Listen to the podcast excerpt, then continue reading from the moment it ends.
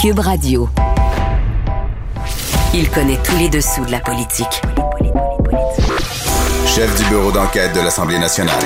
Antoine Robitaille. Là-haut sur la colline. Là-haut sur la colline. Bon vendredi à tous. Aujourd'hui à l'émission, les bulletineuses Yasmine Abdel-Fadel et Sophie Villeneuve remettent un bonnet d'âne à Catherine Dorion pour confusion et au ministre des Forêts Pierre Dufour pour sa langue résineuse. Alors qu'un méritas pertinence va à Véronique Yvon et François Legault, lui, est félicité pour ses excuses sincères de fin de session à Manon Massé. Mais d'abord, mais d'abord, c'est vendredi, jour du dialogue des barbus. C'est pas moi qui dis ça. Mais C'est mon bonjour, Thomas Mulcair. Salut, l'autre barbu. Oui, notre barbu, notre tonton Thomas, accessoirement pique un peu, collaborateur à la au journal. Euh, ce matin, tu nous parles de religion et, politique. C'est indissociable dans ton esprit. Ah, mais tout à fait. Ça revient très souvent. Puis dans les pays euh, les plus développés démocratiquement, il y a des garanties profondes pour la liberté de religion. Mais euh, en même temps, dès qu'il y a un problème, euh, c'est très facile de voir les réactions. Je donne l'exemple euh, d'après le, le 11 septembre aux États-Unis. Oh boy, il y avait des groupes religieux qui portaient des signes qui pouvaient être confondus euh, avec la religion euh, musulmane. Je me souviens, c'était un homme sikh euh, dans un État du Midwest qui était une des premières personnes tuées euh, parce que quelqu'un pensait qu'il s'en prenait à, à quelqu'un d'une autre religion. Donc, ça n'a pas de bon sens. Euh, ce que l'on vit quand même dès qu'il y a un soubresaut. Mhm. Mais je mentionne par exemple que euh, les catholiques, euh, bonne chance de devenir euh, chef d'État du Canada, parce que même si on a eu de très nombreux premiers ministres euh, catholiques, rappelons que notre chef d'État, c'est le roi ou la reine, selon le, le temps, d'Angleterre. Ah oui. Et donc, c'est c'est intéressant de, de s'apercevoir que c'est tout le temps là. Je donne, euh, par exemple, euh, une, une analyse du fait que le Québec est le seul- la seule juridiction en Amérique du Nord à interdire à un jeune homme sikh de devenir policier, avoir une loi qui fait ça, qui dit Mhm. qu'un jeune homme sikh peut pas devenir policier, un juif qui porte la kippa peut pas devenir procureur ou encore une jeune femme qui porte un foulard ne peut pas devenir institutrice. Donc, c'est c'est un exemple. Puis cette semaine, il y a eu beaucoup de ça dans, dans le vent. Oui. Et je, je, je pensais que c'était important de rappeler qu'il n'y a rien de nouveau que la, la religion Ben, et la politique se ben, ce qu'il y, a- côtoient. ce qu'il y a de nouveau, Tom, c'est l'amalgame honteux euh, qui a été fait par euh, Justin Trudeau à la suite de questions de, de- de journalistes euh, du reste du Canada euh, au sujet du- d'un lien, d'un lien, d'un lien. Comment on peut lier l'attentat en Ontario, euh, de, de- donc ce qui est arrivé à London et euh, la loi 21? C'est c'est ça que, que plusieurs personnes au Québec n'ont pas compris. Ben, en fait, euh, c'était plus que ça parce que les termes utilisés par le chef du bloc, notamment, étaient assez durs à son endroit. Puis il a réussi en essayant d'éviter de froisser qui que ce soit. J'oserais dire, euh, cher Antoine, qu'il a réussi à froisser tout le monde. Oui. Parce que tu viens de donner un, un, un côté de la médaille, puis le, le terme employé par euh, Blanchette était tout sauf tendre ou parlementaire. Mais de l'autre côté, les gens disaient, mais Trudeau, si tu en as vraiment contre la loi 21, tu aurais pu faire comme tous les autres premiers ministres avant toi, dès qu'il y avait des grandes questions de la Charte des droits, le ministère, le procureur public, le ministère de la Justice, le procureur général envoyait des avocats pour défendre son point de Mais ce vue. qu'on comprend pas, c'est pourquoi on parle de ça alors que c'est un, c'est un attentat qui, on sait même pas par quoi Ah non, ça- encore il est, il est motivé. On n'y a pas Ben, eu il- d'enquête. euh, d'a- d'a- d'a- D'après les informations de, de documents de la Cour, parce qu'il y a d'autres documents dans d'autres procès concernant ce jeune homme-là, et euh, de, tout, de, de- de ce qu'on décode de ces documents-là, il avait des troubles de, de santé mentale ouais. qui avaient été déjà documentés. Donc, il y a, c'est, ça, c'est une évidence qui, qui vaut la peine de clairer l'air tout de suite. Il y a évidemment aucun lien de causalité entre ce qui se passe au Québec et ce qui s'est passé à London, en Ontario. Point à la ligne. Euh, et- même, c'est intéressant parce que c'est un ancien candidat conservateur qui avait combattu et gagné la, Oui. co- contre un musulman dans London. Lui, il a fait une sortie pour dire que London était vraiment empreinte de beaucoup de racisme et de sentiments anti-musulmans. Et c'est une, c'est une ville que je connais bien parce que pour avoir été chef euh, de, de l'opposition, tu, tu voyages beaucoup. On Eh avait oui. au NPD euh, Irene euh, Matheson, sa fille maintenant, a, a pris sa place comme députée là-bas. Et donc, je connaissais très bien la communauté musulmane là-bas. Et je peux aussi te dire qu'ils ont été fortement côtoyés euh, lors des dernières élections parce que c'est une vieille communauté musulmane qui est là depuis des générations dans, dans de nombreux cas.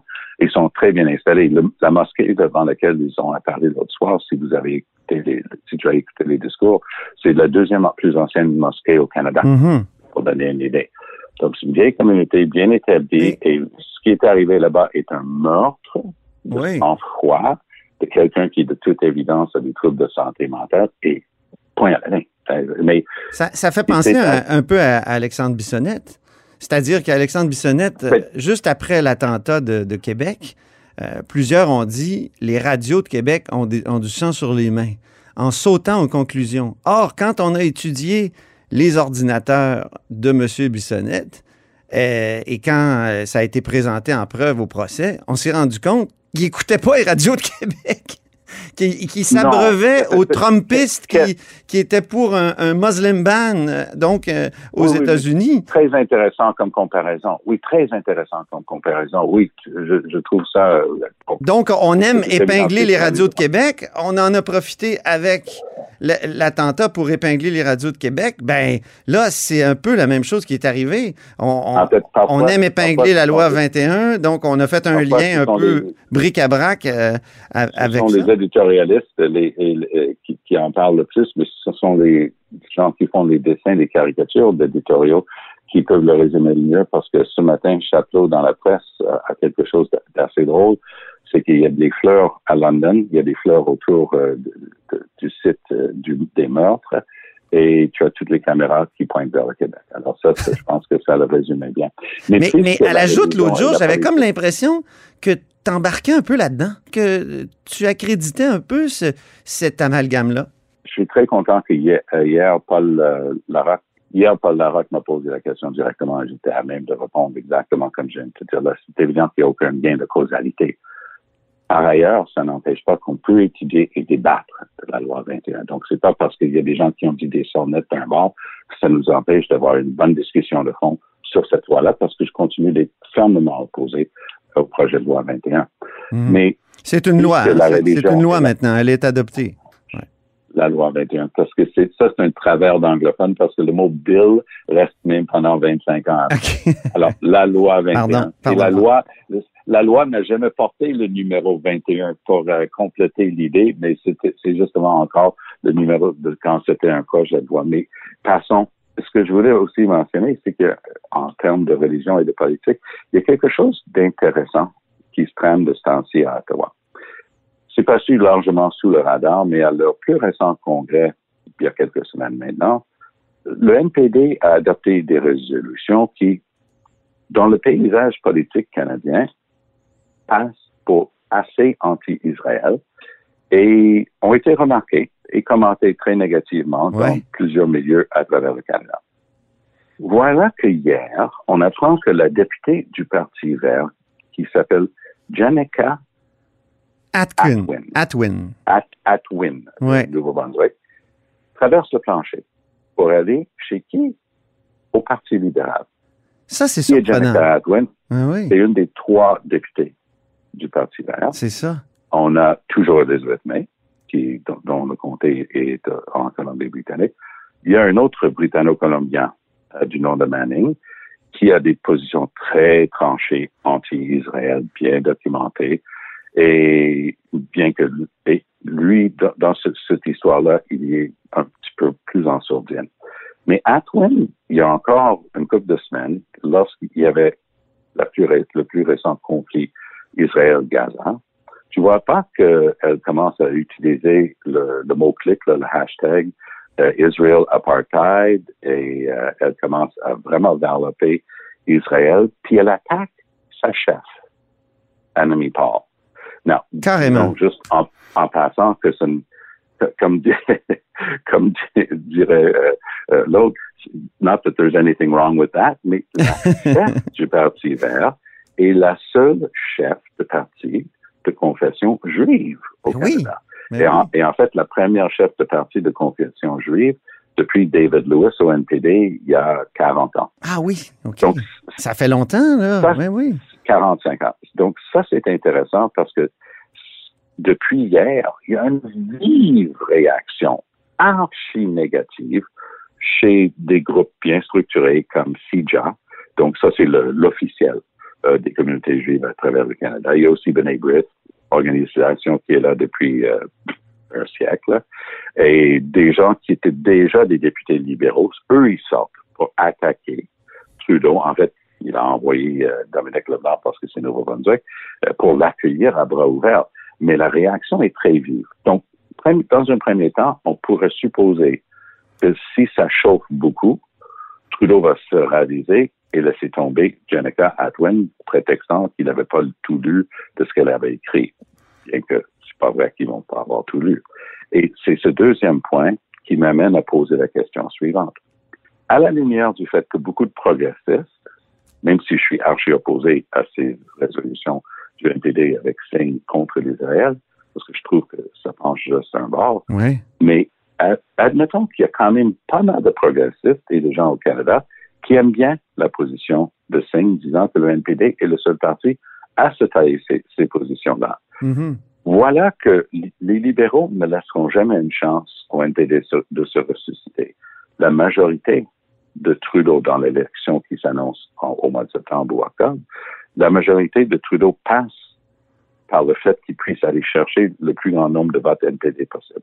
Mhm. Alors moi, je suis très intrigué de suivre ce dossier-là parce que est-ce que Jenica Atwin n'est pas un cheval de Troie pour Trudeau pour essayer de rentrer chez les NPD pour dire non, non, moi aussi, je suis très tolérant des gens qui ont des positions anti-Israël. Mais ça lui peut lui faire perdre une partie de la communauté juive qui est déjà pas mal du côté d'autour des dire dans, dans, conservateurs.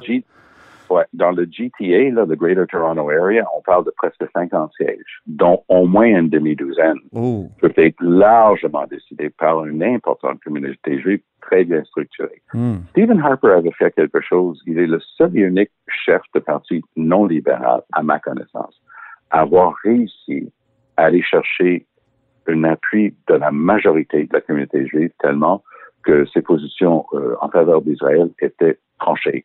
Euh, il était vraiment euh, attaché euh, à toute la position. Il était là tout le temps euh, que Netanyahou euh, prenait ses positions les plus dures. Et là, lui puis Netanyahou, ils étaient un. Donc, ça a été apprécié. Les libéraux ont réussi au cours des deux dernières élections à aller retrouver, renouer avec cette communauté-là. Et ils avaient quelques membres bien en vue de la communauté qui ont été élus pour eux autres. Mhm. Mais voilà que ce jeu-là, puis comme je mentionne dans mon article dans le Journal de Montréal, aujourd'hui, politique, la religion n'est jamais loin.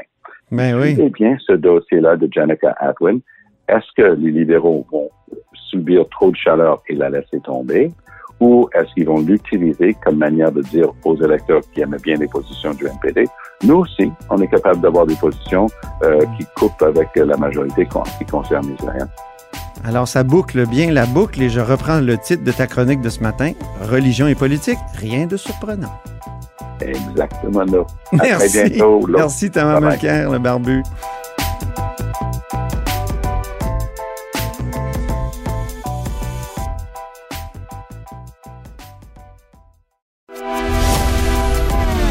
Grand philosophe, poète dans l'âme, la politique pour lui est comme un grand roman d'amour. Vous écoutez Antoine Robitaille, là-haut sur la colline. Qui c'est qui est très gentil?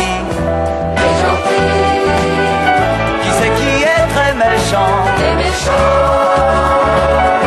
Qui a tous les premiers prix? Qui roupille au dernier rang? C'est l'heure des bulletineuses de la colline. Euh, Sophie Villeneuve et Yasmine Abdel-Fadel sont au bout du fil. Bonjour. Bonjour, Antoine.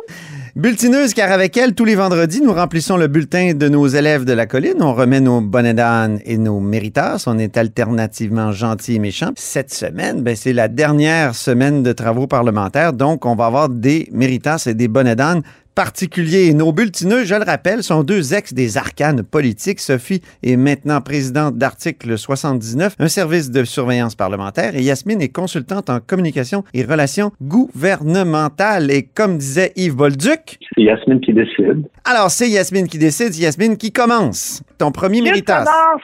Écoute, Antoine, pour nous, là, là, aujourd'hui, fin de session parlementaire, c'est l'équivalent du bye-bye. là. Puis je commence avec le premier héritage à Marc Tanguay, Marc Tanguay a tout de même réussi à faire dire à Simon Jolin Barrette que le nouveau ministre de l'Économie, qui est le ministre des Finances, Éric Girard, était le plan B du gouvernement. Ça, c'est bon dans une joute parlementaire de faire dire à quelqu'un que son collègue c'est un plan B. Il s'est vite rendu compte de son erreur puis du lapsus puis même aujourd'hui, il essayait encore de se racheter de sa bourde d'hier. Donc, méritage à Marc Tanguay euh, pour euh, avoir fait glisser Simon Jolin Barret. Bien. Sophie, maintenant, méritage panier percé ou œuf dans le même panier? Mais Véronique Thibon, euh, qui a emprunté une formule que j'ai trouvée quand même assez efficace pour bien définir comment se comporte le ministre de la Famille, Mathieu Lacombe. Véronique Yvon, c'est ça?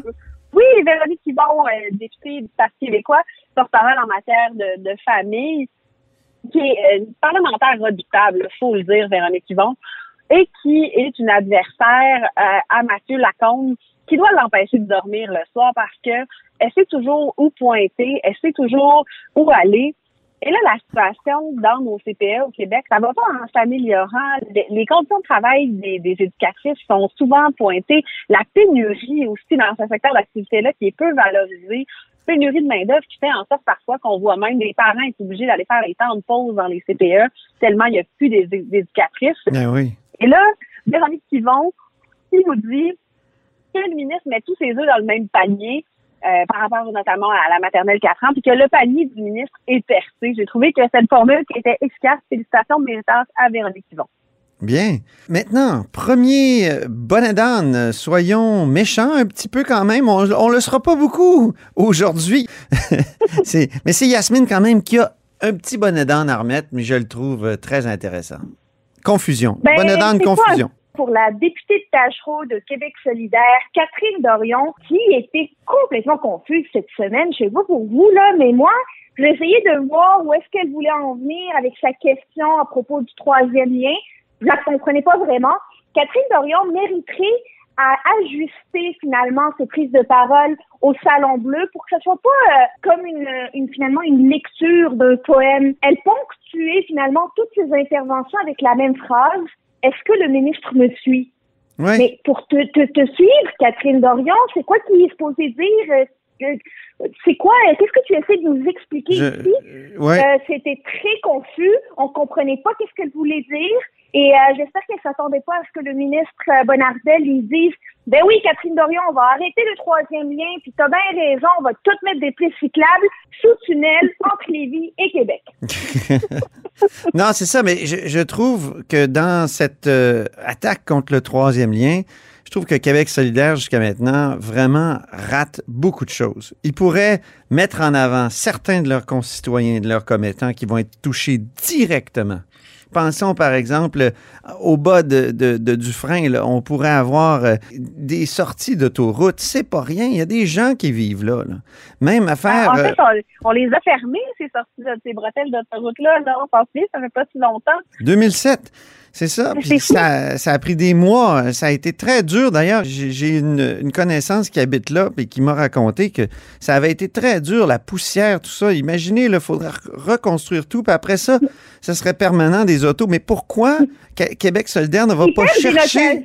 C'est ça, oui, exact. Ils perdent des occasions. Pourquoi ils citent pas ou pourquoi amènent-ils pas des gens à l'Assemblée nationale, des gens qui vont être affectés? Imaginez dans, dans Saint-Sauveur, là, là où il va y avoir la sortie d'autoroute proche il va sans doute y avoir deux énormes tours d'aération, un peu comme euh, Hippolyte Lafontaine. Allez voir ça, c'est affreux et, ça pue. Je veux dire, pourquoi ne pas aller voir les gens qui habitent là puis leur dire voilà, vous avez des victimes du troisième lien, il y en a. Non, Madame Dorion préfère faire, euh, comme, comme tu l'as dit, Yasmine, des espèces de questions en birlificoté vraiment, le bonnet d'âne est mérité. Je trouve qu'on est beaucoup plus dans le spectacle que dans la proposition puis la solution concrète. Puis moi, je pense que ça va finir par leur revenir au visage tel un boomerang, tout ça. ça. Parce que Québec solidaire, les partisans sont, règle générale, des gens qui aiment voir les solutions proposées, qui aiment voir voilà. des alternatives et pas juste la joute politique. Bonnet d'âne, maintenant, c'est Sophie qui le remet, un bonnet d'âne suffisance. Non, Geneviève Guilbeault, euh, la vice-première ministre du Québec, qui, qui a été... Euh, le leader de l'équipe B tout au long de, de la dernière année, euh, et, qui lève souvent dans une posture en répondant aux questions comme si elle trouvait que son interlocuteur était niaiseux.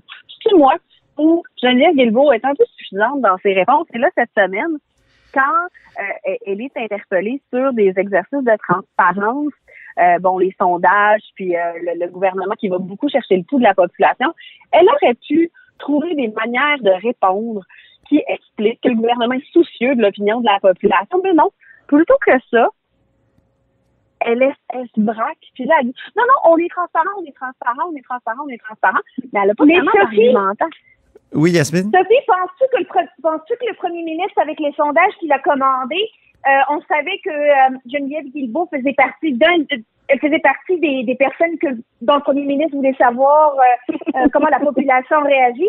Penses-tu que c'est son côté un petit peu suffisant, un petit peu arrogant, que le premier ministre euh, voulait savoir euh, comment la population prend ça? Parce que moi, j'aimerais ça, avoir accès à ces résultats. Oh mon Dieu, je suis très près.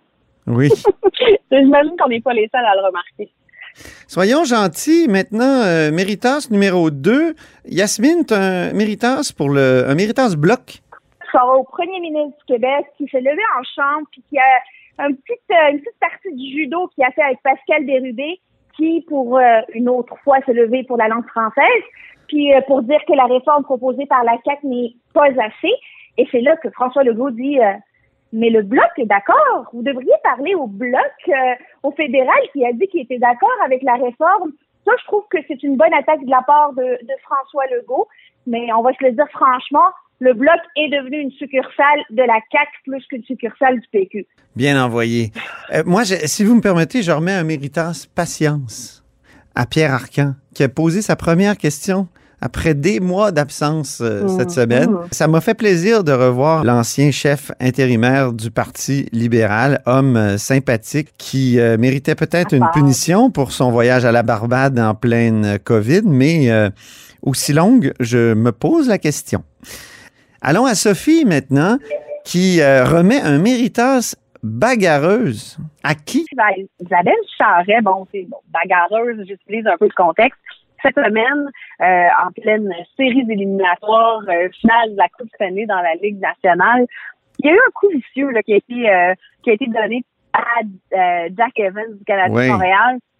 Euh, et euh, ça fait l'objet un peu de discussion là, sur euh, les règles encadrant la violence au hockey. Oui. Et Enrico Ciccone, qui a été dans sa carrière précédente, Enrico Ciccone, qui est porte-parole en matière de sport pour l'opposition officielle, le Parti libéral, c'était un bagarreur quand il jouait au hockey. Donc, tu sais, de le voir, lui, se lever et venir euh, réutiliser cette opportunité-là pour dire que ce serait à la ministre de venir intervenir dans les règles de régie de la Ligue nationale de hockey, c'est un peu particulier. Là.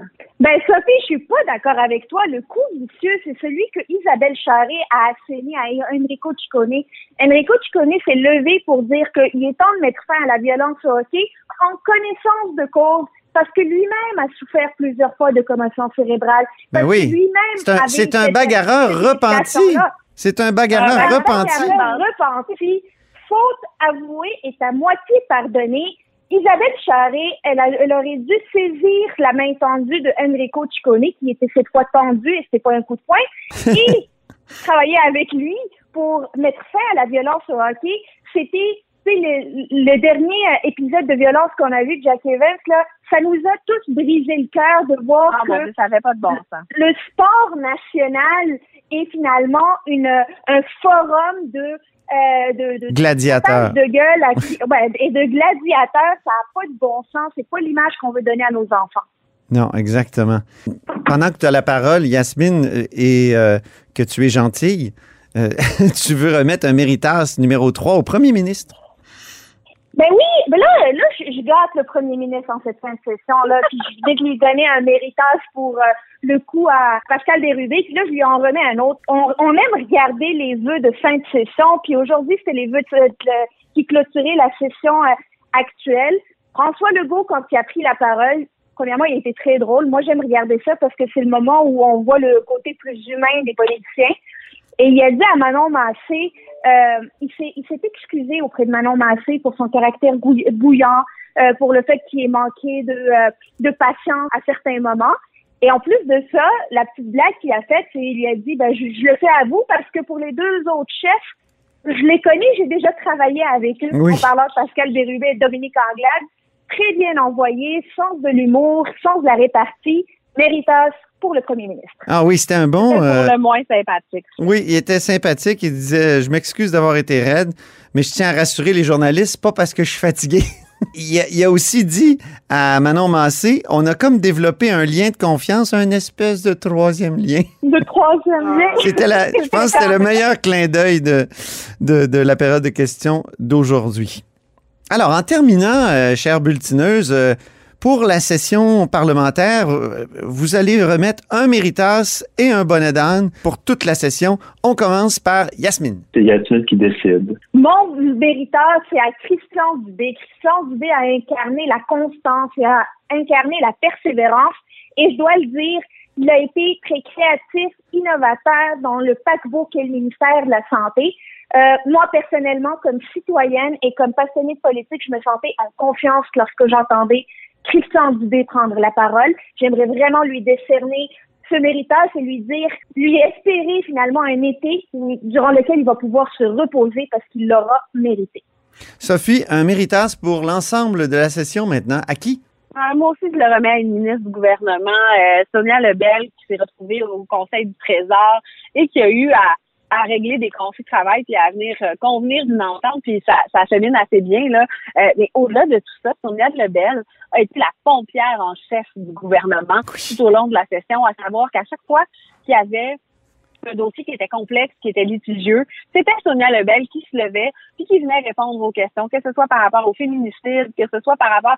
Tous les sujets étaient bons pour que ce soit Sonia Lebel qui se lève et qui vienne mettre un couvercle sur la marmite. D'ailleurs, aujourd'hui, euh, Gaétan Barrette qui a essayé de dire que ça finirait par miner sa, sa crédibilité à Sonia Lebel d'être comme ça, la pompière du gouvernement. Donc, euh, parfois, les pompiers se brûlent. Je suis pas en accord avec le Gaétan Barrette, mais ça, c'est pas la première ni la dernière fois. Maintenant, les bonnets d'âne pour l'ensemble de la session. Alors, on commence par Yasmine.